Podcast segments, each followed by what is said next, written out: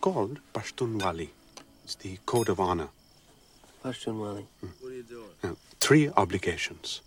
First, milmastia, hospitality. Milmastia. Second, badal, revenge. Badal. Third, nanawate, the obligation to give um, sanctuary to all those who ask. To all. All? Even the enemy. All. What if I kill your brother? And you come for Badal? Revenge.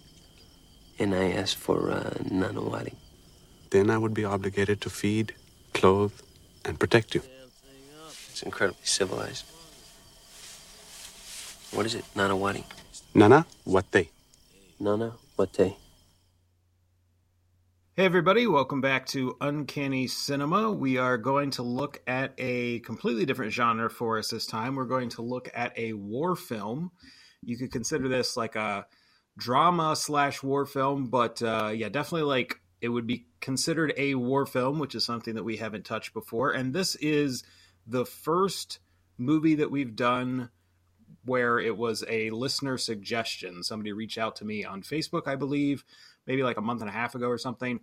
And they were saying that they thought this was an interesting film and they were kind of giving some of the background on it. And they had been reaching out to some like different podcasts and stuff to try to spread the word. And I looked it up and it seemed like it uh, fit for us and what we do. And it seemed like it could have some things to discuss. So I got a crew together for it. So we're going to be looking at The Beast from 1988, um, which original the original title was The Beast of War, but it, when when it was ultimately released in theaters, it went under the title The Beast, which is kind of confusing. If you are going to a movie theater and uh, see The Beast, you're not going to assume that this is a movie about Soviet tank battles, but it is. Um, the Beast of War would have uh, conveyed that a little better, I think. It was directed by Kevin Reynolds, who has done various things in his career, but his most notable stuff is he did the movie Fandango, which was kind of like a cult hit. Steven Spielberg produced it, one of the, like the first things Spielberg ever produced, and Kevin Costner was in that in a very early role for him. And this guy, Kevin Reynolds, has worked with Costner a number of times. I think they're on good terms and are friends. Following this movie, he went on to do Robin Hood, Prince of Thieves. I think kind of at the behest of Costner or the studio was trying to court Costner from the for the role and they knew that he was tight with this director. So he went from this movie which is like a fairly small film to doing like a pretty big budget, you know, big budget for the day, uh studio action film with a major star. And so I think that was 1991 and then he later did Waterworld which did no benefits for his career. Uh, also with now, Kevin, hold on a second. Kevin. Costner.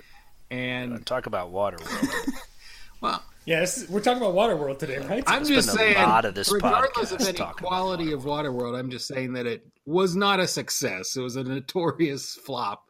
Um, It was a success in so, our hearts. uh, but yeah, the director went on. flopped its way right in there. the director went on to do you know some other projects, but those are probably the most notable. Although he did co-write Red Dawn with John Milius, who uh, directed that. And then this was written by William Mastrosomi, so, Mastrosimoni. I don't know how you pronounce his name, but it's uh, something long with a lot of syllables and uh, vowel sounds in there. And it is from his play Nanawate, and then they you know changed the title over for the film. So we will dig into the plot and everything that's going on here, but first let me introduce our cast of characters here on our panel. We have returning from many of our previous podcasts, Jimmy. Hey, everyone. We have Devin coming back, and Devin, uh, I think the last thing you were on was Robot Jox. Yeah, so this was uh, pretty in line with that. I feel like I had a good frame of what we were getting into when I started Yeah. this film. I saw a lot of similar connections. Devin specializes in movies about Russian war heroes, so Russian war heroes and giant hunks of weaponized metal. Oh, I thought you were going to end that with giant hunks, and I was curious of like where you landed on this film. I mean, Stephen Baldwin. And we have uh, Doug returning for us. And Doug, you were last on Hell Comes to Frogtown. Yeah, Frogtown, and uh, and now uh, the Beast, the Beast of War, and uh, can't wait to do Waterworld next. Uh, you know, we'll do Waterworld at some point. Um, next, by next, you mean like next week? Like, because you're good, right? If You're- you do Waterworld, you can call me tomorrow. I'm ready. I, I did my dissertation on Waterworld. You're- Okay. He's saving Because he wouldn't have to watch it again. He's seen it that many times. he's saving it for episode 300, Doug. Okay, good. All right, so uh, yeah, we can launch here into the Beast. The kind of basic idea of this, and Doug is our resident historian, so he will do better with explaining some of the intricacies of the uh, era it's set in and the particulars of the the war. But it's focused on the it's like the Soviet invasion of uh, Afghanistan, or is it a specific region of Afghanistan? No, Okay. Yeah. So it's a Soviet invasion of Afghanistan, and we are following a group from a Soviet tank, and it opens with them attacking uh, an Afghan village, and then we meet certain Afghan characters, and we're kind of back and forth between the two groups as the movie goes on, and there's a lot of like dark stuff that happens. It's not a movie where there's like a clear they're the good guys and they're the bad guys. I mean, we'll get into some of the kind of like ways stuff is presented and and I think there are some issues that hurt the film. Not that you want it to be cowboys and indians and like totally streamlined and and nothing. But i think there are some some issues in regards to that. But yeah it's essentially we are looking at the russians for bulk of the film and then at points we will um, zip over to the afghans and follow what they're going going through. And essentially the russians are attempting to i think they're just leaving the initial um, you know attack and I think Yeah, they essentially get lost. something. I don't think they're on their way anywhere. They're, they're potentially going back to their base, but they they ultimately find out that they're kind of like stranded while the Afghans are coming after them. And so what you have is sort of like this cat and mouse for the majority of the film, where the guys are in the tank and they're going out into the desert, and the tank itself can you know destroy stuff and serve as sort of a bunker. But you have the Afghans that are after them with you know they're carrying different weapons and everything and they're showing up uh, you know like shortcuts and things. So basically the russians are trying to flee to get to safety. And ultimately you know i mean we're to get into spoilers anyway. Somewhere near the end they find out oh well you've been going into a cul-de-sac the whole time. So their entire journey has not been worth anything. So that creates an issue that uh, you know kind of propels the plot somewhat as you go into like the final act. But yeah so it, it plays out sort of like that. It's just kind of like a tense ongoing battle between these two factions after the initial opening battle. And so that's the rest of like the hour and a half of the movie. And the central character is jason patric and he plays uh, constantine. And there is a like tank commander, commander Tank Boy Daskal. Tank Boy was a name he was given in his youth, and that's George Dzundza, who is a character actor. He's been in a number of things.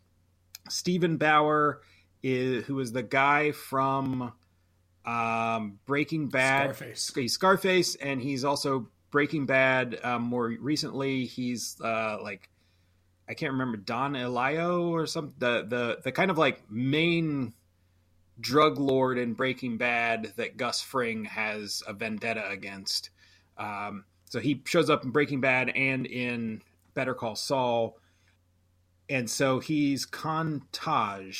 So he's the leader of the Afghans following his his father and brother's deaths. So he is given like the the kind of status as leader. And Stephen Baldwin also shows up in a smaller role, and Donald Patrick Harvey shows up in a smaller role. They're in both supporting roles in the tanks, and they are Uh, they're like. I mean, Stephen Baldwin, you've probably seen in stuff. Um, Usual Suspects. Donald Patrick Harvey. I don't know if anyone will know him by name, but you see him, it's like, oh yeah, I've seen this guy and stuff. And I looked him up, and he's you know he's been a character actor in different things.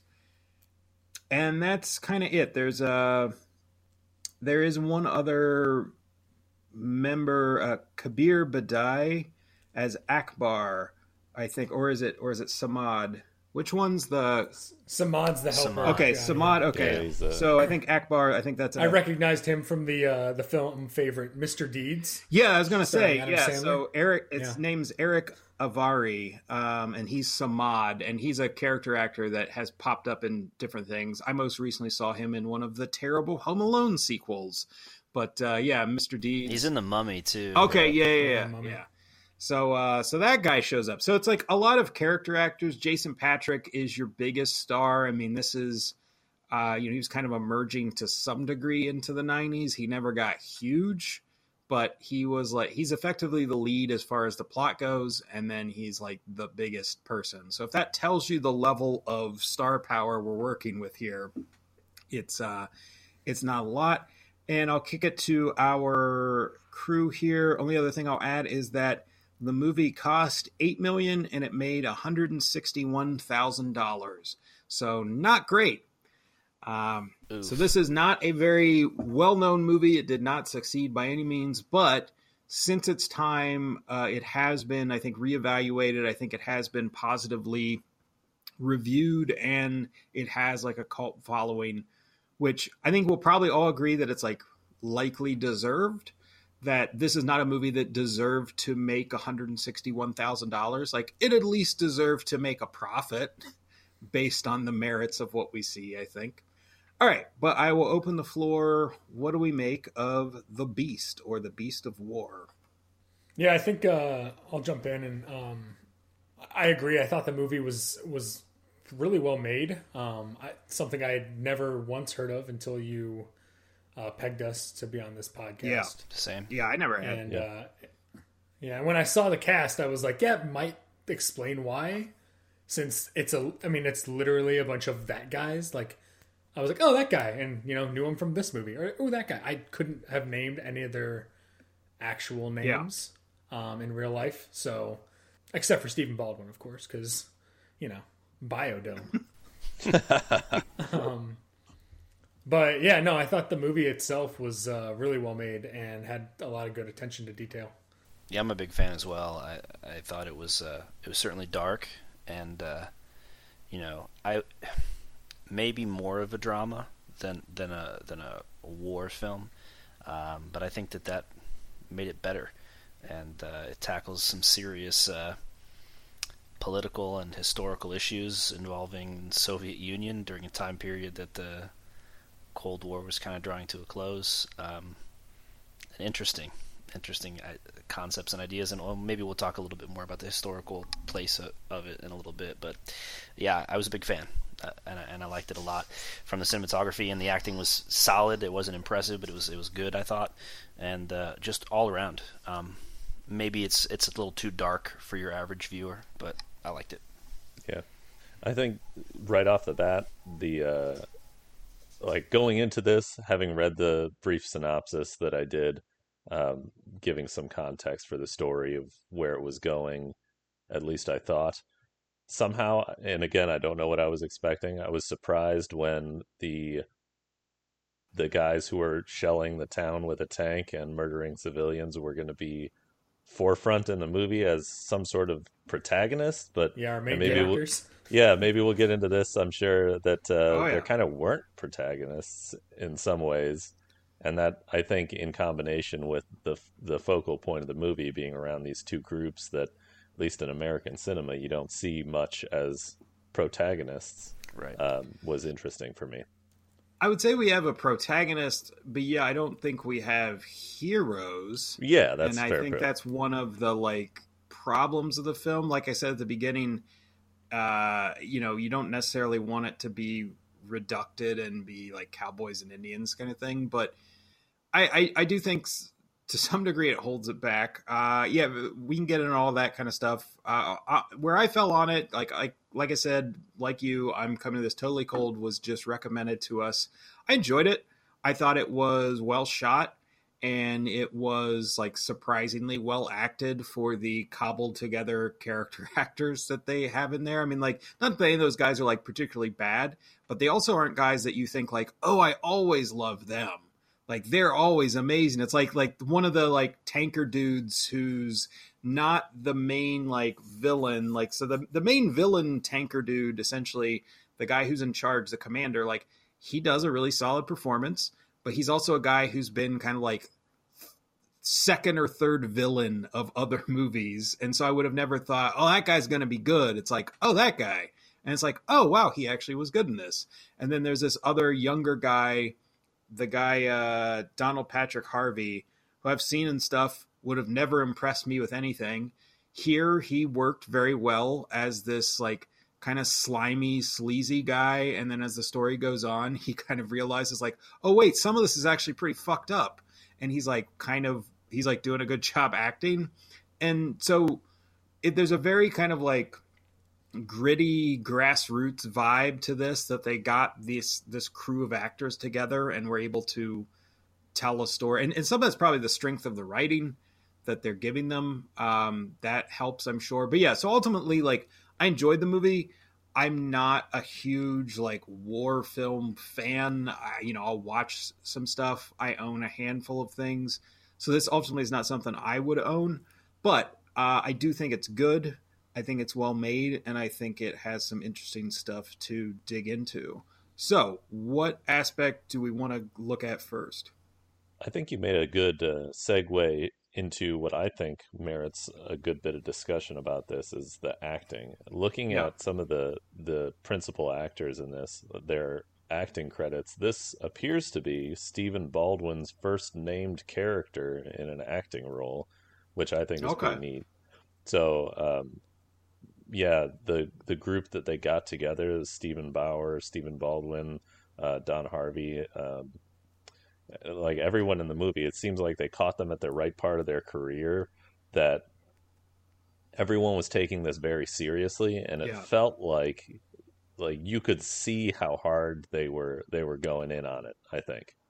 And also like a testament to the casting too, like that these guys all work in these roles. And like you said, timing it was right in their careers and even to some of the stuff that you were saying, Linton, like yeah, the the acting was really solid and like it fits it fits the characters really well. And so part of that i think is done in the casting room. So whoever casted it nice they did have some source material to go on in terms of the characters and things like that so i think that may have contributed the one thing that i'll say about the casting and maybe this was just the direction that the actors kind of went or the direction but uh, i thought uh, stephen baldwin's character and don harvey's character uh, blurred a little bit in my head as I was watching yeah. it.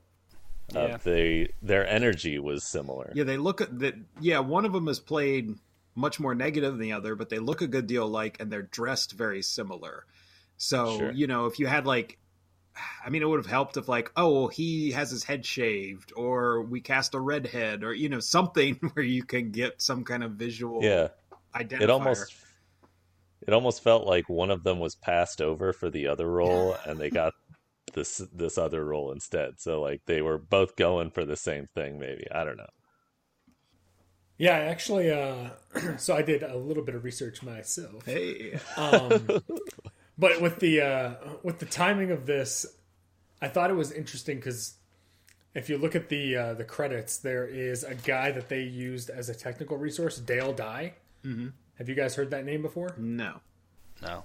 So Dale Dye is like the war aficionado for movies, mm. and he got his like the way he became like that guy is he was the the war uh, liaison for Platoon, and Platoon oh, wow. came out two years prior to this movie. Okay.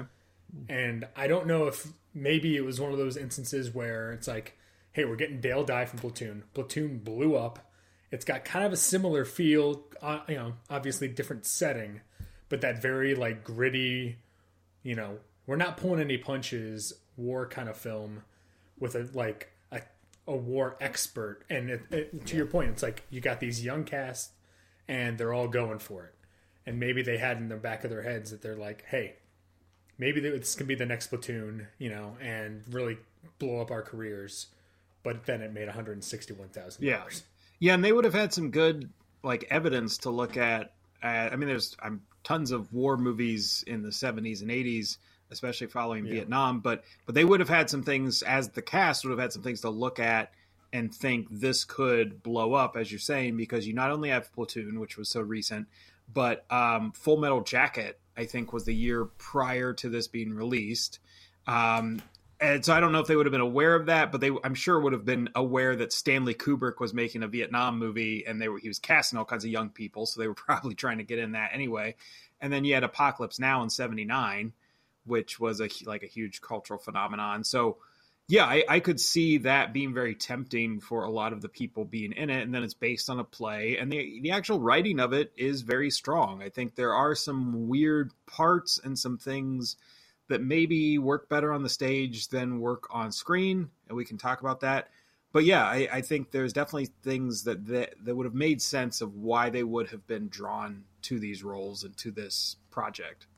Although, you know, why though this conflict? I mean, that to me, like if you're if you are you know running on the heels of some of these famous films and you're thinking, okay, I want to do something similar why would you find this play about a uh, the Afghan Soviet War in the in the early '80s? Like, because like, and maybe this transitions to what we're going to talk about next. But like, I feel like that's not the one that you want to pick that will resonate with American oh, yeah. audiences. Yeah, that's a that's a big well, issue. I wonder.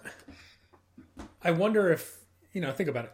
Then the films that you named, Linton, Full Metal Jacket, Platoon and Apocalypse Now are all Vietnam films. Yeah.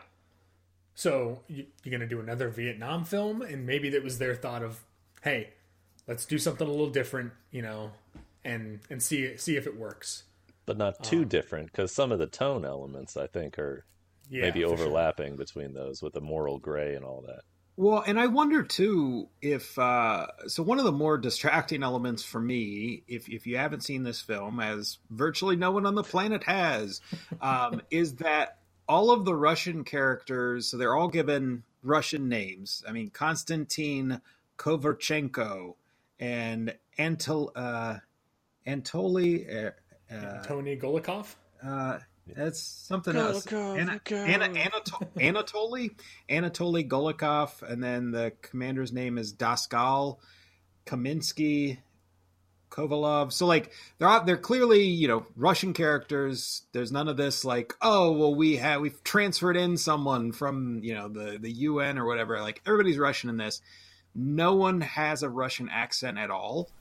And I know like entering into any kind of movie where you are with so let's say it's an American film and it's in in in English like so you're entering in and you're going to show people in France or you're going to show people in Germany you know World War II movies or whatever and World War II movies where the Germans all speak English with a Nazi you know with a with a German accent or whatever. Like obviously they did not do that regularly. They might have spoken English if they had to in some sp- right, right, particular right. circumstance but in most cases they're not going to I think as an audience, we're just used to it, and we're also like, okay, well, we kind of buy into that. It, it's easier for the language barrier if everybody speaks the same language, and that if we were watching a movie from Germany, we would probably expect the same thing. Although a lot of foreign language movies probably um, will actually do the real languages, but. Um, but I think we accept that. But I think part of that kind of facade is, oh, but you still give them the accents because then it it helps differentiate and like get you in the mindset of like when you hear Germans in World War II movies, it's like, oh, okay, well they're Germans and they're Nazis, and then these guys are speaking in American accents, or these people are speaking in British accents. But everyone in this, all the Russian characters, everyone. And so it's not just like, oh, this guy can't do a good accent. It's like nobody's even attempting it, which I thought was distracting and I didn't know what the plot was. So going in, I was like, "Wait, what is happening? who, yeah, who are these guys?" For for a minute, you know, I was like, "Yeah." Wait, wait. I didn't I didn't know what the conflict was that the movie focused on. I didn't really read up on it, uh, or I had you know a couple months ago, but I didn't think about it when I started it. So I just assumed we're looking at American occupation somewhere, and then they start using Russian names, and I was like, well, wait a second. And then somewhere I started kind of like piece together. So I think it's distracting on that end. But going back to your point, Jimmy, of like the Vietnam thing, I don't know if this is giving the movie too much credit or if they are intentionally doing this to make you think of the Soviets as Americans. Like if this is supposed to be not really about Afghanistan, but it's like Vietnam. Like if they're trying to make that parallel of American, not not American, but like a, a group of soldiers in a foreign country and they don't speak the language and they're battling the native peoples and they're engaging in very morally gray or outright immoral actions. I wonder if it's like trying to be a Vietnam movie without being a Vietnam movie. Yeah, and to your well, to the, to that point, this war has been referred to as the Soviet Union's Vietnam, like a Yeah. conflict that the Soviet Union gets sucked into. They get handed to them basically by Great Britain, similar to the way that the Vietnam War was handed to the United States by France. And you know, a, a, a group of people that are really, really in difficult terrain, and it's difficult to beat them, and it's a guerrilla tactic style Yeah. war and they think it's going to be quick in and out, and then they get stuck in there for multiple years. So the connections are there for sure. Yeah, I think I think we'd have to. Shocker, there's not a whole lot of background on this movie Yeah. and what their decisions were made. So it's like, do we give it a lot of credit to your point, Linton, and say, hey, they're trying to make it a point of give these people American accents? Because then, I mean, talk about morally ambiguous. You have a bunch of people that are supposedly Russians, but we see them in our eyes as the viewer as American because they're speaking like perfect English, you know, no accents at all. Not a, you know, there's no subtitles in Russian. And then we have the other side of it where it's I guess technically the more moral characters are the like the Afghan rebels, Yeah. Yeah, but because they're speaking in their native tongue the entire time like uh, you as a viewer aren't going to relate to them as Right. easily yeah, as right. that's the problem. these Soviets. the fact that they do one and not the other. Like if you take a, here, here's an here's an example. A movie like Enemy at the Gates, which I think is a really great film, and it's about World War II, and you have the Russians and and the Germans, and no one's using any accents. The Russians don't use the accents. The Germans don't use the accents. They're talking in their normal whatever. Like Ed Harris is talking with an American accent, and Jude Law uh, is talking in uh, in a British accent. Uh, or whatever, and so like they just don't do it, and I think that that's what's happening here. Like I don't, I don't think I would give it credit where it's like trying to do anything beyond that. Just saying, hey, you guys can't do Russian accents, probably because you're not very good actors or whatever. Knowing So where to draw go the in- line. yeah, like do your regular do your regular voices. But then the problem that they run into, like you said, Jimmy, is that the other guys, um, the Af- the Afghanis, they're using their language, and it's not just an accent. They gotta subtitle it and the whole thing. So I think they need to like choose a lane, right, or choose a route. Like do all English, like Enemy at the Gates did. I'm to disagree. Accent them all or something. Yeah, I see where you guys are coming from. I am in a different camp. I wasn't super distracted by it. Um, I kind of took at face value from the start of the film, and I don't know that I would put it past them to have done this accents versus no accents, language versus just regular spoken English, American accents, and things like that. Uh, and the reason I think that that is entirely possible is that the the man William Metro Simone, or uh, a gentleman from Trenton, New Jersey, I see, is the person who wrote the play, and he also wrote the screenplay. So maybe that's just a decision he made artistically Yeah. to try to get the audience to s- put themselves in the shoes of these uh, Russian characters, where you know maybe it's not so different from something that an American would see. and it and it does seem like the kind of device you would see in a play like i've i think there are plays where they will stipulate in the beginning like like i mean i don't know that that's Sure. this is the case for this particular play but they would say stuff like all the actors will speak in American accents. Like they'll the author will make those kind of statements, or all the actors are to be played by women regardless of role, or whatever. There'll be those kind of like things that the writer wants for a given effect. So I could see that. I I do think though it creates a problem. Not there's the confusion, but eventually the confusion goes away, and it's like okay, they're Russian because like there's enough statements made, and like you know you you understand at a certain point yeah, my bigger issue with it is kind of what Doug was saying though is you give the main grouping no accents. This is an American film, essentially for an American audience. No accents. They're Russians, um, and they're speaking in American English. So you know, no foreign language at all.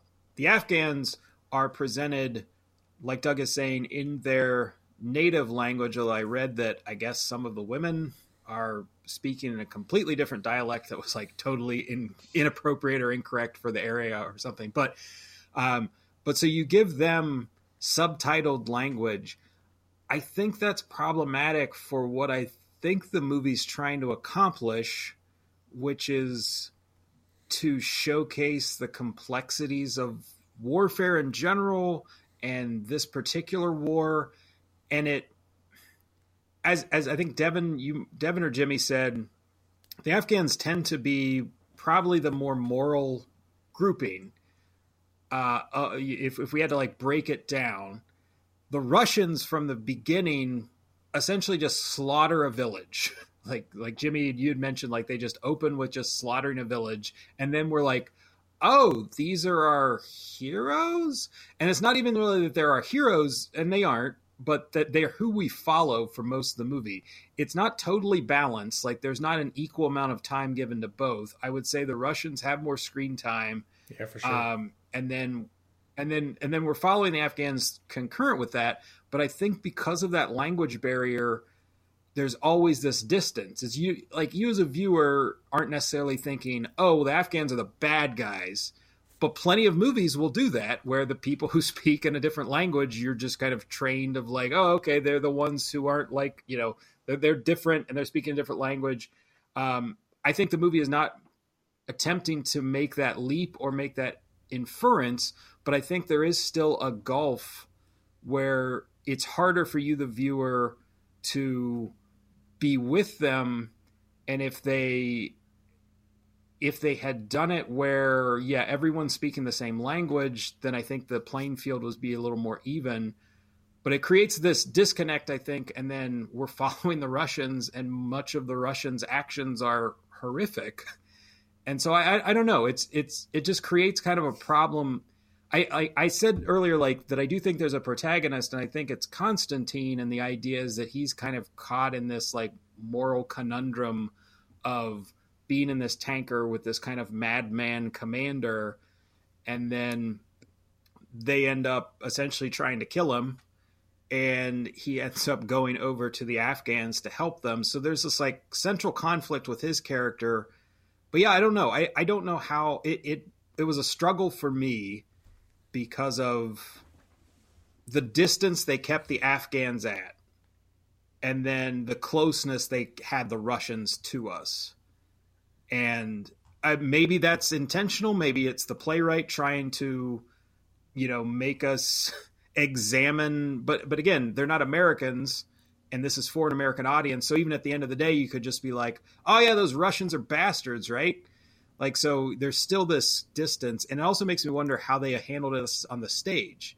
Did the afghans all speak in their native language and there were like cue cards that were held up. Yeah. I mean, they would have had to have spoken in English, or are they just not a big part of the plot in the play? Yeah. I, I think that they would have to be, or something like, or at least, or at least speaking English. Like from a theater perspective, it's almost impossible to like to do it when they're, where they're speaking a different language, or maybe they're not speaking. I mean, maybe it's a silent. Yeah, I could see them peppering in some uh, language differences, but primarily, if they are even shown on stage at all, uh, primarily speaking English, and then every once in a while some idiom or something in their native language. I guess they could have been presented since it's like guerrilla warfare. They could have been presented as just kind of they come in and fight the tank at certain points and then leave, and then maybe once Constantine yeah. joins up with the Khan, then they talk back and forth and like because in the movie they don't understand each other's languages, but they kind of like hash it out a little bit. So maybe the, I could see that ha- working on the stage where you as a viewer are watching Constantine kind of like oh no, the the gun's kaput, it won't work, and they're like making that work. So maybe only the Khan is given like real stage presence or something I in the play. Find out. I, I'll bet that uh, uh, Taj's cousin Mustafa and his cohort, I'd be willing to bet weren't even in the stage play, and were added in yeah. to kind of further solidify the moral grounding of the the rebel characters. A guess. But yeah, did anyone have any uh, else have trouble with that kind of that we're we're that close as I kind of put it at the end that we're that close to the Russians and that kind of distant from the Afghans or do we think it works for what it's doing? I think it works at the beginning because at the beginning of the film they're giving them more equal screen time. Like, you know, you have this conflict with uh, the the the would be Khan Taj, who's trying to like you know rally his troops together, and then the slaughter of the village, and then you have this really pl- appeal to the emotion with like you know the injured and the corpses and the, the, abandoned baby, and then it follows them, and then it talks with the women. But then as the as the movie goes on, those characters yield most of the screen time to the Soviet characters, and so mm-hmm. yeah. it plays better at the beginning, and then kind of slowly loses some of that. I'm kind of torn because I, I, agree. Like at the beginning of the movie, I was absolutely thrown off. I, was, I think we all were with you know who we're supposed to be siding with, but I think I wouldn't denigrate the choice of having the Russian characters speak in English. Um, I think if that's what they were going for, it definitely makes the movie more morally ambiguous and you know you're not going to easily side with the afghans as opposed to it's kind of just showing hey both sides not making you know like no no one's going to win this you know war. Like everyone loses. Um and if you know the shoe was on the other foot and this movie was made by francis ford coppola i'm sure people would have been like eaten out of a shoe and like, oh my god, can you believe this guy is a genius? He did he he had them speak in English, but because he was made by Kevin Waterworld Reynolds, yeah, no one really gives it a second thought. No, don't talk badly about Waterworld. Brief aside, since I mentioned, I gave cousin, it his nickname uh, as Waterworld, so I'm not since, talking bad. since I mentioned cousin Mustafa, I just happened to look at his uh, IMDb page. Uh, his, his, name is Haim Gerafi because one, I was immediately taken with this actor. He, he I thought he did a great job. It was like effortless, uh, and he's just kind of a B kind of C character even. Uh, but I happened to see that he was also in Waterworld. Let's go. Nice. As um, Drifter.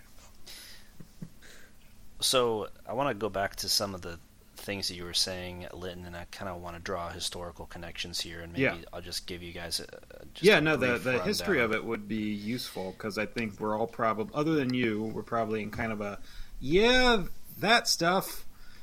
Yeah, I'll give you. I'll, I'll, I'll be brief, um, but I have a point that I want to make after the history. Um, so Doug, Af- put away your whiteboard. You said you were going to be brief. Oh man, I thought you were going to give me like 20 minutes here. Uh, Afghanistan has always been kind of embroiled in a conflict between world superpowers, and, and that was the case even in the early 1800s as they were kind of torn between Great Britain and Russia. So Russia's had a foot in Afghanistan for hundreds of years, and, and Great Britain and Russia used Afghanistan as a place to fight each other uh, on three separate occasions. Um, and then uh, as Great Britain kind of is asserting its dominance over India, they're trying to move that sphere of dominance more north into Afghanistan. Um, and Russia kind of pushes back, also trying to do the same thing. And so after um, that conflict kind of ends, and uh, you know, India gets its independence and post World War II world, um, now you have Afghanistan trying to um, get its independence as well. And as the Soviet sphere expands, the Russians are trying to get back into Afghanistan. Um, and so the United States, it being the Cold War, this is like 1979, 1980, um, the United States starts supplying um, Afghani rebels uh, with weapons and guns and all sorts of things, uh, trying to counter the Soviet influence in this war. Um, and so the Soviets thought this would be a short war, in and out type deal, and it ends up being like a nine year conflict that basically the Soviet Union loses. And the Soviet Union doesn't really lose wars, right? It's like the United States of America doesn't really lose. Well. And well, yeah, except you know the the Cold War, I guess. if I mean, that's we your- didn't win Vietnam. Well, that's what I mean. There's the parallel again. the parallel is exactly there, exactly right. So the United States of America doesn't win, doesn't the United States of America doesn't lose wars, and yet Yeah. they lose Vietnam. The Soviet Union doesn't lose wars, and yet they lose the Afghan war.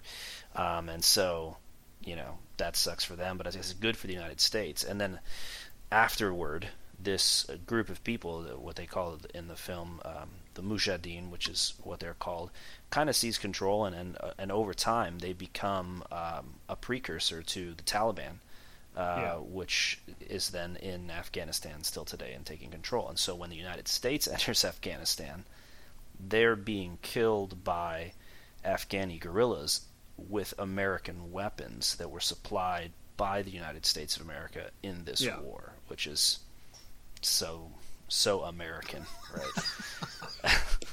Such an American. Same thing in Guatemala, Nicaragua. Same deal. Tale as Um, old as time. Right. So um, that's the deal. And so my point is, if this film is made in what '88, is that what we're looking at? Came out in '88, so it would have been made like '87 or something. The play would have been probably a couple years before that, and you said this was based on early '80s, so that'd be kind of our timeline that we're dealing with. Yeah, yeah. So it'd be relatively recent. It'd be like uh, if they made a film today about a conflict that happened in 2013 or 14 or something like this, uh, which is interesting. And so this is before a time when people in the United States of America would have really viewed um, people in Afghanistan in a negative light. And Right. says when they're making this film, these are freedom fighters fighting against a Soviet oppressor. I mean, we're right in the middle of the Cold War type situation. And so I think that that we have to understand that backdrop of these guys are trying to be portrayed as the ones that are having their country taken over by the evil Soviets and the Soviet Union's just bad and expanding their empire and these guys are just fighting for their I mean what right there was no the movie's given us no indication that we should dislike any of the uh, Mujahideen. Like from the very beginning, they're showing us them being killed. They're they want to get revenge, and so yes, they're hunting the tank, and yes, but uh, trying to kill it. Um, but they are, I think, the movie portrays from the very beginning, and in a political context, they're the good guys, and the Soviet Union is more of like the oh they're supposed to be the bad guys. And I think as the film goes on, Constantine realizes that, and it kind of falls into the into order in a little bit more of a clear way gradually. Yeah, because up until that kind of turn with Constantine, it makes it all the more interesting that we're focusing so much on these American accented Russians in the context of what you just shared, Doug. Yeah. Yeah, it's de- it definitely adds a different context watching it in today's world, knowing where things kind of ended up with Afghanistan, and you know, just in someone's mind who doesn't know the history, they're like, "Wait, we're watching the the Russians fight the Afghanistanis." Like that, of course, you're not going to pick a, a side because you know nowadays it's like both sides not really ever seen in the best light in any other movie that is portraying these two uh, these two sides. And and perfect because I mean that's you're exactly right because if you're looking at a lot of films from the late 80s, early 90s and even today, the Russians are the bad guys, but now there's a lot of film they're like, "Oh, these people are from the Middle East, they're of some sort of Arabic descent. Mm-hmm. Oh, they're the bad guys. It doesn't matter if they're from Turkey or Egypt or Afghanistan. You know, it's that's the that's the you know. So the film is giving us these these two, but that's only in with our modern eyes. I think at the time you have to understand more that these oh, the people of Afghanistan are not viewed as the bad guys. I think there were plenty of movies, though, going back to the 90s and probably the 80s that still had Middle Eastern people being villainous, murderous, shady, etc. Um, I mean, True Lies comes to mind, and that's the 90s. I'm sure there were some like some of the Schwarzenegger, Stallone movies of the 80s. There has to be something where they're battling. Oh, actually, since you bring that up, um, I don't know if you guys have watched Rambo three anytime in the. I have Last, you know, ages ago. Oh, Rambo years. three, full circle. Yeah, yeah.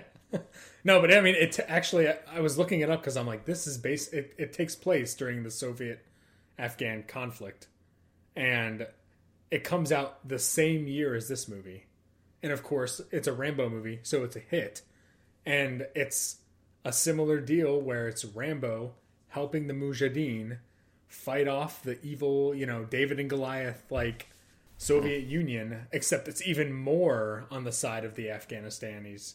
Yeah, because So- Rambo's there. Because Rambo's He's got there, their yeah. backs. Yeah. that's the one Um, where he unloads on that computer equipment with that rail gun, right? No, no, that was, that was uh, Rambo. That was two. Rambo two. Okay, is the one Rambo he- three the one where Frank Stallone does the credits music, or is that Rambo two? That could be both. I don't know. it's it, and this is a huge tangent but uh, if you have a chance to watch whichever one of the rambo movies that is it's worth it for the juxtaposition of what you just saw with what you're hearing over the credits Frank. Welcome back to Ramcast, your podcast for all Rambo focused news all the time.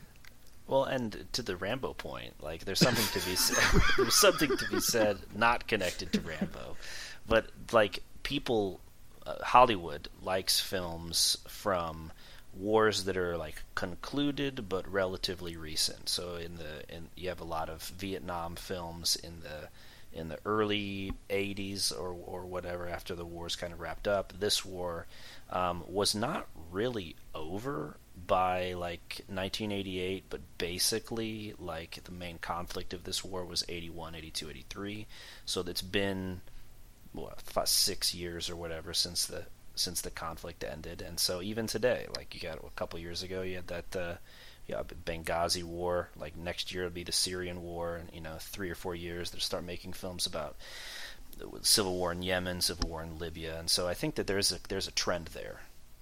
Yeah, and this would be like comparable, I think, to because you're talking about earlier of when it came out in relation to the uh, where everything was at in terms of that war, and it made me think of like Jarhead because Jarhead came out pretty much that's that's set in Afghanistan or Iraq. It's been ages since I saw it. Yeah, I don't know. Iraq, Iraq, maybe. Okay, but so that was set like pretty very much in the thick of it, very early. It was like like late 2000s, 2007 or 8 or something.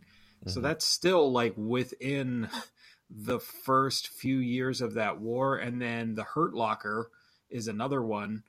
Um, and obviously, you know, the conflict was ongoing well past that as well. So yeah, I mean there is there's something that's harder to I would say approach from the point of view of it's not a war that's all over and done with and we've washed our hands of that and we now have some perspective over it. It's like, yeah, when you're still in the thick of it, you still don't necessarily know like what this thing is yet or how we're going to look at it or how history is going to look at it.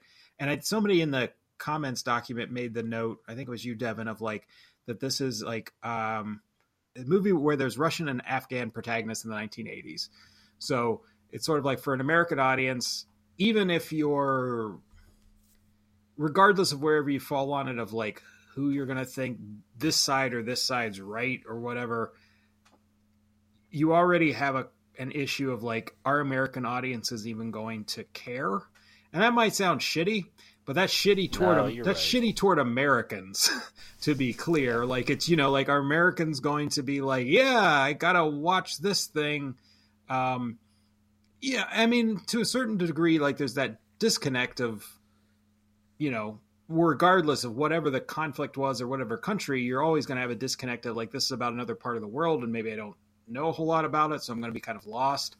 but yeah, Americans are also kind of notorious for being cut off from much, of the world. So I don't know, and and that kind of leads into why didn't why do we think this didn't succeed? Is it purely that? Is it purely? I think that must be a big part of it. And in regards to it being sort of, I would argue, a little courageous in its subject matter at the time that it was uh, produced and released and written, I think owes, if I had to guess, a good bit of that credit to having come from a stage play because I think I could see someone writing a stage play doing so as a means to bring attention to an ongoing conflict. Whereas I think if you were to market a blockbuster film about an ongoing conflict, it comes across as a little, uh, I don't know what the word is, a little uh, vulturey. Kind of like you know, uh, we're just making money on it. You know what I mean? I'm not saying he was doing this, but that kind of makes me think of like that Rosewater movie, uh, the Jon Stewart thing that came out some years ago, and it mm. was about uh, conflict. I can't remember what country, but it was focused on like a journalist, and Stewart was very sincere about it. It was like a journalist who was imprisoned and things, and the movie itself wasn't terrific, but yeah, I, I could see that in a similar kind of way of like you're building a narrative around this thing that's recently happened, or or even you go back to like I remember when uh, United '93 came out, and a lot of people were mm. very bothered that that was coming out within like three or four years of there's another one, uh, Nick Cage and Michael Pena and uh, World Trade Center. Yes, it was about the same time. Yeah, yeah. I never saw. I never saw either, but I would imagine United '93 was probably better and handled better than the Nick Cage yeah. 9/11 movie. Yeah, it was. Mm-hmm. It was better. So I have a question for you guys. So one thing I I wondered about this movie. It goes really hard in the violence, and I, I I don't know if it's necessary like, especially because we already kind of have this ambiguous, like, um, setup of like who the protagonist is. So, do you guys was this violence just in there because it was like let's make this thing theatrical? Because I can't imagine in a stage play they're like let's start this movie off by us running over a guy with a tank. Yeah. But in in the movie, it's I mean that those first eight minutes, I was watching this and like, yeah, what am I in for? Yeah, like, it was. Uh, they backed off a little bit of the gore uh, from thank that first. Goodness. They, yeah, they yeah that started the opening. Yeah, it's like just a full on assault on this village, and it's it's a lot of like pyrotechnics and stuff. You get a few people that you like visibly see get killed, but it's not super graphic. But yeah, then they capture a guy who had attacked their tank, and I think he killed or were there two tanks initially, and one of them's destroyed? There okay. was, yeah. So he, right? so there's another tank, and he like ends up throwing like a grenade into it and killing that team or something, uh, some other explosive. So basically, they capture this guy, and they are going to like show everyone, you know, like basically make an example of him, and they get him to yeah. get underneath the treads of the tank, and his feet are pointed up. And he like willingly does it because it's kind of explained later of that he believes he's going to go to paradise uh, because because initially he like they like say get under there and he like crawls under real quick. And i was like whoa that's way faster than i'd be doing yeah. that. Um, but he gets under there and his feet are pointed up toward the treads. And uh, constantine is running the tank at the time. He's ordered by his commander to go forward and he's very reluctant because it's like this is a war crime and it's horrible and the first of many yes and well i think the first was probably just flat out you know massacring that village uh, um, yeah. but um, but yeah so then he eventually moves forward and we see in a like as they graphic as yeah. they could pull off um, the guy's feet start to get crushed and they did some kind of fake feet and they like start to bloody and kind of crack or I don't know. I mean, it's only like a few seconds, but it's enough. It's enough. Yeah, it's enough. And then they show his like run over corpse like three minutes later, just a big pile of. Um, you can't even see like what it like what parts what, and they show that, and then they show a hand fall out of the tread Yeah. Ted tread like a couple minutes after. So yeah, they're they're they're putting their cards on the table. Yeah, that was the worst thing is when like uh what is it, uh Taj shows up afterwards to see what happens to the village and he sees like a bunch of the women in the village like totally just blank faced and he's like, Where's my uncle? And it's like I forget what she says, like he he sacrificed himself to a tank and then you like cut to run like tank treads with like basically hamburger meat on, on Yeah, there. that's what you're like, was. Oh my gosh. I don't know if I blocked that out from my memory, but I don't remember seeing as much as you guys are talking about. Right there. I don't That remember. there. I don't remember the like seeing the aftermath, but I might have been making a note or something at the time. I, I definitely remember the feet moment. You were too busy Yes. taking a bite And out of the the hand. burger you were eating while watching. This is some good stuff. oh, this movie's good. um, on, on the on the note, Jimmy of uh, Jimmy, what you're talking about of like how the the violence and the cinematic quality that they added to it, which I, I, think they almost had to have, and I think they did because, and it's a good decision for the film because if you're taking something from a stage play to being a film, you need to translate it for the medium. So it's not just, I, I mean, I'm assuming the stage play was a lot of like the dude sitting around in a tank for eight minute scenes and then cut another scene of sitting around in the tank. And so like Talking you know, about Tank Boy.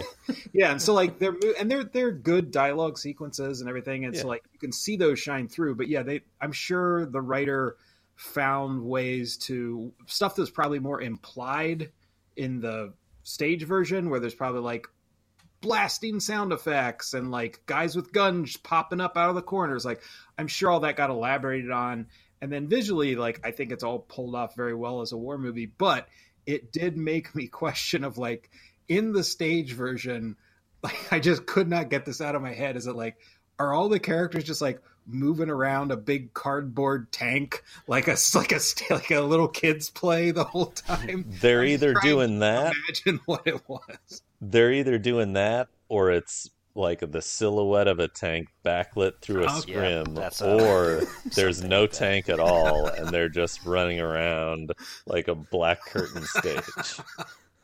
They're just like holding nothingness in the air and acting Yeah. like it's like a periscope or guns or something. Typically performed in a basement space. The uh, the backlit thing makes sense. I could see that in a very artsy way. I could see them pulling that off. Doug, I think you had some stuff on uh, the presentation. So, like, okay, well, we know that this is a uh, a war film. We know that the, as they're making it, it's rated R and it's made for like an adult audience, and it's a serious uh, war drama. And so, if we compare it to other films, you you have a common theme of gratuitous violence, and so I don't feel like the violence is super out of place. I don't feel like it's it's more than other films of its type. Uh, What do you guys think about that? Oh, I totally agree. And to be honest, it feels more sincere and important and impactful, maybe, in this film than it would in, I would argue, most bigger budget and especially more recent war movies, where it feels more because they could do more. It feels more gratuitous to the point where, like, is this for the right reason anymore? Are you trying to show the horrors of war or are you trying to fill seats in a theater? Oh yeah, and, and I think there's plenty of war movies that are all about the spectacle. That Mhm. that I mean, even like some of the great war movies that are that do critique war, like Full Metal Jacket and Apocalypse Now, have them Saving have- Private Ryan. have a yeah, Saving Private Ryan, good, great example. Have amazing spectacle of like what you're watching on screen is incredibly impressive and awe inspiring. Even if you're like horrified to it by from it by a point, there's also this like oh it's so visceral and you're right in there. And I've I've read I can't remember who it was if it was Coppola or someone else, and I don't know. I don't know that I like totally buy it, but I think I think it's Coppola said that like there's no way to make a true anti-war film because just the nature of film you are wanting to make it look good and look interesting and look beautiful or, you know you're trying to put arresting images on the screen so at the end of the day the audience is likely walking away with that was cool or or I love that. And I don't I mean not to disagree. I don't I don't I don't know if I totally agree with that because I think there are war films. I think Apocalypse Now, like there are horrific moments and there's things in Saving Private Ryan that like you aren't going to like walk away thinking wonderful.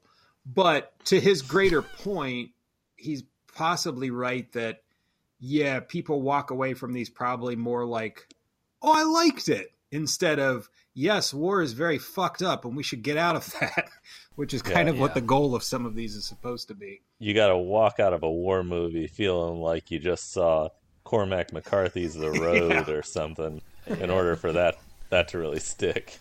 Yeah, and I, I, I agree that well, and I think that maybe this movie does it a little bit better than some other films in the same vein of showing you like not the war that's cool, like real like gun fights. Okay, so like if someone's trading gunfire in a close, and then you have someone like swords slice someone's face off or something, like none of that stuff's going on.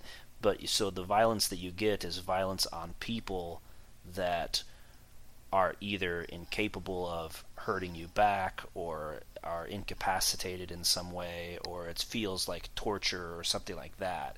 And so I think when you do that, you're showing you're just trying to convey the horrors of war more so and, and you're missing some of that uh, oh war is cool and fun which is good and we want to push that aside but then like you said you you lose some seats in the theater by by making that decision Yeah. Was this released to theaters? I have to assume that it was, right? Um, well, funny you ask. Uh, in terms of seats in the theater, which uh, you know, I made one hundred sixty-one thousand dollars, so you know, it was probably like fifty thousand people saw this or something. Uh, uh, you know, whatever. Um, it uh, Played great in Sheboygan. Sheboygan loved the Beast of War. No, so the one the one note that I saw was so apparently it was made when someone else was in control at Columbia, and when by the time it was released, that person was gone, like they'd been fired, I think, or possibly left. You know, their role of being like essentially in charge of the studio or distribution or whatever. And so there was another person in, and that person effectively buried the movie in very few theaters and like and so that i mean the the movie is i think aiming for oscar bait i think i mean i, I don't think that's all it's trying to be but I, I think that that's the kind of movie like had this been a hit i could have seen this being something that was nominated for oscars. I don't know if there's anything that would have won best picture or anything like that but the the main tank commander i could have seen like a best supporting actor Yeah. Nomination maybe win yeah. Yeah. you know? Um, like it's it's deserving of some recognition for sure but yeah it it was effectively buried and I, i've read that before of where like when studio heads swap out a lot of the times the people who come in will cancel projects. I think there's kind of like two reasons for it. One they don't want to be beholden to a project from someone who what they didn't decide. So it's like oh so and so made this decision and so if it succeeds they effectively get the credit. If it fails i get the blame. So i think i think there's some canceling of projects for that and i think sometimes it's just kind of flat out spite. I've so I've heard that kind of stuff before where like projects will just get oh this was going to happen until this person left the studio. But I've never heard it where a person came on the studio and then was like oh we'll put it out but like barely anywhere fuck Yeah. this movie like that was really weird to read Here's a, a weird bit of biology for you. Uh, when a male lion inherits or takes control of a pride of lions, it, like Scar yeah, it will murder all of the existing baby lions so that all of the progeny in the pride are his in order to like further its genetic kind of lineage. It's real fucked like up. Scar Yeah, Yeah. I was gonna say that's where Nice Scar Scar. failed. Yeah, he didn't get them kill all. the kids. Left it to the hyenas. Yep. so what you're saying is that Simba had lots of like cousins and friends that got wiped out off screen that we never found out Yeah. about So what I'm Maybe saying those is bones that came in from. Lion King too. Simba is Simba's like pride is the beast of war, and Scar came in and took over Columbia Pictures and didn't do a good enough job at getting rid of the beast of war. Because here we are, twenty years later, thirty years later, talking about it. Yeah. All right. Um, yeah. Only only other bit uh, I wanted to highlight was we talked uh, a little bit about the tank commander, and I mentioned him, you know, being worthy of like uh, an award nomination or something. He's kind of an interesting character in that as the movie goes on, he's just like this total madman and is totally dedicated to holding this tank. And he also, I think it's, I mean, we're supposed to read that I'm sure that he's like racist.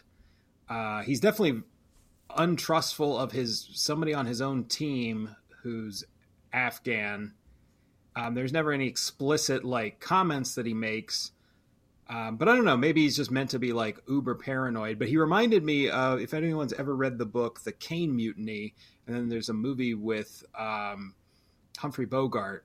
But in that book and film, the commander of like a battleship or something is presented as being incredibly like irritable and tightly wound and just kind of drives his men crazy and it it keeps escalating as it goes on to the point where he eventually like becomes totally disgraced so i felt like there was a similarity with that character here i don't know if it was like being written intentionally but yeah the uh that commander character i think stands out amongst all the people in the cast I agree with that.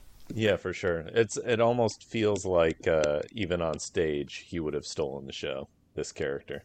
yeah Yeah, I liked how the movie kind of had this uh, very pointed, like, um, a, you know, very pointed plot in that you're only on this one tank uh, team, and that you're also seeing a lot of his decisions come back and like bite him in the butt. Um, you know, like I thought it was a quick, it was a quick moment, but at one point they poison a water hole. Yeah to try and get the Afghan uh, rebels that are following them to drink from it, and then you know kill them all off. And I think one of them drinks it before the others and ends up dying. yeah But then, like 45 minutes later, after this guy refused to have his team get on the Russian helicopter to get them to freedom because their tank is literally falling apart. They make their way back to try and get back on the road they're supposed to go, and then they find that helicopter um, landed next to that same watering hole with everyone dead because they all drank from that same They watering hole yeah. that they poisoned. And I thought that was kind of a a cool way to just kind of show like all these decisions that this guy's made. Yeah, Yeah. there's an were just the there's wrong decision. seems to be a, a definite in, and uh, intended allegory there or something like you know we're fighting this war and we're only killing ourselves. You know, Mm-hmm. Waist Deep in the Big Muddy. Muddy by uh, Pete Seeger, if you've never heard it. It's a very good song about Vietnam or it's about some other. It might be about Korea, but it's really supposed to be about Vietnam. I already have one song to listen to after this, and it's by Frank Stallone. So that Frank one's gonna have to Stallone. stay on, on the You top. really to get the full effect, you have to see the movie and then go straight into Frank Stallone. I right. didn't even know he sang, and it was so jarring that I looked it up, and that's when I found out that Frank Stallone sang. That's right. You guessed it, Frank Stallone. All right. Anything else we want to talk about for The Beast of War? Well, just to quickly note, I think Linton, you may have called out Tank Girl somewhere in the uh, in the comments that we were working up before this, but I happened to notice that Kaminsky was also in that film. Oh, really? I've never seen it myself, but I must be a sucker for tank roles. Uh, yeah, I, uh, it's been ages and ages since uh, I've seen Tank Girl, but yeah, maybe that's, uh, maybe that's his bread and butter. That's just what, what he works best with. Tank rolls. Yeah, I, I I thought it was funny because I think Devin, you had called out like I don't know, this movie's probably like eh, what top 100 historical war movies, maybe top 10 American historical war Well, no, no, no. Yeah, I said uh, the late So, 80s, yeah. like very niche. He said the top 100, and then he followed it up with uh, top 10 maybe American made historical war movies from the late 80s. And I was like, to be honest, I couldn't name three more that fit that bill, so Well, it it's funny feels 'cause like I- a fair bet. I started looking up and I'm like, there's got to be a bunch of other tank movies. Like, where's this one fall? And I'm like, this is this is probably top Yeah. five tank movies. So I would argue maybe top three. This and might I be can number only one. name I can only name Fury, and I don't I think haven't that seen that it. was generally well received. I don't know. I haven't seen it either. Yeah, the only ones I saw were like Fury, Patton, which kind of is. a I, tank I don't know how much the tank, It's Yeah, been a long time, but I don't think the tank factors into the plot a whole lot. There's a tank in, uh, you know, Indiana Jones and the Last Crusade. Yeah. You can throw that Yeah. one in there. sure. This is the, uh, according to some random list I found just now on the internet, the third best tank film ever. Of how many does it? Is this say? from like is this from like here? This is- this is or something? Or Uh, yeah, this is, uh, I don't know what the website this is. Some random guy makes lists. It's a blog. Well, how many guys. how many entries on this list? Ten. Oh, I was hoping 10. it was going to be three. Okay. How many of So, the so top give 10 us do you give us recognize? give us the top ten, Doug. What are what are this gentleman's All right, hold top ten give me- tank movies? Patton uh, is is number one. They counted it. Okay. Oh, okay, hold on. He's it's one of those best worst type thing. Okay, he's like best Patton, worst. There's a film called Tank from 1984, James Garner film. Surprisingly, doesn't feature James a tank. Beast of War, Water tank. best. Tank Girl, worst. Saving Private Ryan, which I would argue is not a not a tank. Yeah. Probably only There's maybe a marginally one less long than scene that. that's about them fighting. I mean, a it's probably similar to Patton. I don't know how much Patton Yeah. focuses on the tank. He was Uh, a tank guy, but and then Fury, best. Wait, And wait, what uh, was oh Saving Private Ryan? What was the worst then? No, it was best. They didn't. Then he just went d- back to Oh. back best, and then ended the list at six. as far as tank movie lists go, this one worst. Did he uh, did he still list it as a top ten, and he just ran out? I don't He know. ran out, Okay, and one okay. of them was bad. Oh, I got okay. I got another list, you guys. we got a couple. There's a couple lists here. Uh, they got best tank scenes, best tank movies, but yeah, the Beast is on a couple of the Beast of War. Quick, Apparently- Doug, uh, Google best movies with Hamburger Man Oh yeah, yeah. Okay. okay. and see what comes up. Wait, Uh, what? The guy that who's a hamburger man. Uh, the that- It's a dream that Jimmy has nightly about the Hamburger Man. It's a real problem that he's trying to deal with. Oh, yikes. the Hamburglar. The hamburger. So what I want to do before we uh, before we my last issue that I need to bring up is uh, let's talk about the connection in theme between this film and the film Waterworld. Okay, okay. I was gonna say Robot Jox. Was anyone else waiting for a uh, the Beast of War tank to have Yeah, like a to giant transform chainsaw into penis a or something? robot. I was like, come on, let's make it two for two. and then they get on an outrigger canoe and just sail the water. I'll see you in hell. Crash and burn. Yeah. This is a film where crash and burn is apt. It gives a whole new meaning to crash and burn, you might say. It does. Uh, but yeah, anything else before we wrap up here? Should have had Kevin Costner. Should have had Alec Baldwin, Danny Baldwin. Get Billy the whole Baldwin. group. Billy Baldwin. Baldwin's only. Just a bunch of and Baldwins Kevin in Costner. tank. And Kevin Costner as a mutant. right. And it's on water. That would have made a good movie. Sounds like you're describing Waterworld. No, no, no, no. Yeah. Yeah, I am. All right, so would you recommend The Beast of War? I I'll go first. Oh, go ahead, go ahead, Devin. Yeah, I, I think that uh, you know I stand by my my rating that uh, co- I can confidently say that this is a very good tank based historical war movie from the late '80s. And what's more, Oh, it used to I be one of the best. Now it's just very good. So its estimation is falling. well, in I don't want to be pre- too presumptuous. Yeah, I uh, I don't want to be too presumptuous. I don't uh, I don't presume to be an expert at late '80s American-made tank films.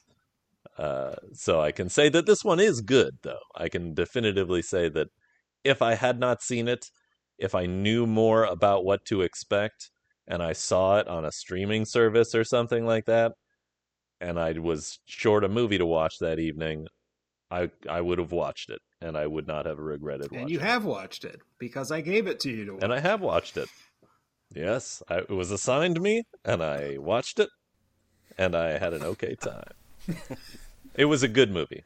I don't Yeah. want to sell it short. It was a good movie, and I I think the most enjoyable part of it for me, if you can say that something so dreary and gray is is enjoyable, was watching the actors chew scenery in a way that felt subtle enough and genuine enough that you could tell how seriously they took it and how seriously they took the content and how much they wanted the the movie to do well. And it, I think it shows in some of the points that Jimmy made earlier about these military uh, liaisons or uh, uh, consultants that they got on the director the screen the screenplay was written by the playwright and it felt like everyone had a lot of emotional uh, investment in the production of the movie Too bad they just didn't get paid. yeah that is a bummer otherwise maybe you know 30 years later we would have seen stephen baldwin as uh, alec baldwin's character on 30 rock who knows things be could have gone much differently Trump glad on we don't SNL live in that instead? world.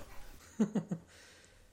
Um, no, I, I agree. I think uh, I was pleasantly surprised by this movie um, when I saw that it was an '80s movie, uh, war movie that I'd never heard of. Um, I was like, well, that can't be good because you know there's a handful of '80s war movies that I have heard of um, that are pretty good. So if I haven't heard of it, it may not be very good. But um, no, I can agree that I think this is definitely uh, something to check out if you're, you know, able to find it or uh, are interested in war movies. And I'll actually say, like, I thought they did a stellar job of kind of making the tank a character in this movie. Um, you kind of just saw how it was breaking down throughout. Like, you saw the inner workings of the the tank. Like, I got a good feel of like how this tank was like was running and how you how it was being you know like actually commanded. So. Um, yeah, to to Devin's point, you could tell there was a lot of uh, a lot of blood, sweat, and tears that was put into this. particularly under the Uh, tank I'm all- treads. No. Oh. Too oh, That was that was just blood and sweat. There were probably some tears, there's probably He was laughing. tears of happiness. Yikes! anywho Take it away, Doug. Okay. All right. Uh, okay, so I, I like um, war films uh, just from a history buff, you know, but I also like understand the importance of like an anti-war film, and I think that this film what was a good anti-war film, uh, maybe even an excellent anti-war film. Um, you know, if you like, if you like, want to go to the movies and you want to see a bunch of dudes shooting guns at each other and have a good old time, this is not for you. Um, but I would even suggest that it is more important for you to watch this film or to watch a good anti-war film to realize that all war is uh, is terrible and and, and it's violent and it's not something that really should be celebrated. Um, and this film does a good job of trying to convey that in an actual historical conflict in a very violent and gritty and real way. And so my vote is yes. Um, an important film and a film that uh, you probably won't uh, feel very happy about afterwards, but um, you'll feel like, uh, wow, that was good. And I'm glad I watched it. Yeah, for me, uh, I went into this totally cold. And as I said earlier, that I'm not like a huge war fan, uh, war film fan. I have like Saving Private Ryan, 1917, Patton, Apocalypse Now, Full Metal Jacket, a handful of others. But and, you know, I've seen other ones when they're famous, like Platoon and stuff, or if they've won Oscars and things. So it's not a genre that I usually seek out on its own merits. But that said, uh, this is very well done, uh, well shot, very well acted, especially considering the cast that you aren't really expecting it from uh, some of these guys. Um, you know that there's no like star power really present in the film, but they all do a solid job. And uh, so it looks good, and then like the actual action sequences are solid. It's very tense, And as Doug's saying, you know, it, it has like uh, a gravitas going on in terms of the subject matter, and it's trying to kind of you know push your buttons and make you think about everything you're seeing, and yeah, not just like we war.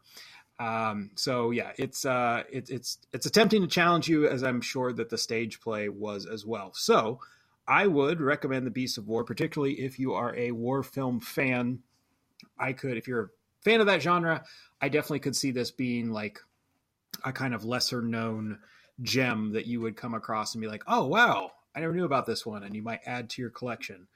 Which brings us to Can I Find This? So, uh, the Beast, the Beast, or the Beast of War is out there, and you can find it for free on Tubi. It is on Amazon Prime, Vudu, YouTube, iTunes, Google Play, and probably many other locations. And then there is a DVD that got released. Um, so you can track that down. Looks like right now on Amazon, it's only um, like used copies. So I don't know if it's like getting out of print or if it's a COVID related production thing. But just be careful that when you search for it for the Beast of War on DVD, that you do not unintentionally purchase Beast Wars Transformers because those come up as well. Um, so be mindful. I think those are very Classic. different properties, from my understanding. I will say though, if you do accidentally buy Beast Wars, you're probably going to be pretty happy about it. Yeah, Yeah. you're gonna be Yes. on the right track. And to be honest, uh, if you find yourself uh, with a sizable collection of Beast Wars, the resale value is very respectable. The actual toys? Yeah, And I'm sure that Beast Wars takes warfare equally seriously. I'm sure that it gives you a lot to think about about the Beast Wars themselves and the righteousness of the conflict. uh, okay. So that wraps us up for the Beast, and we will be back next time with another different genre for us. We are going to be looking at uh, kind of like a mystery film, and uh, it was it was also based on a stage play. So we're going to be looking at the 1970s film Sleuth, which stars Laurence Olivier and Michael Caine. So join us for that.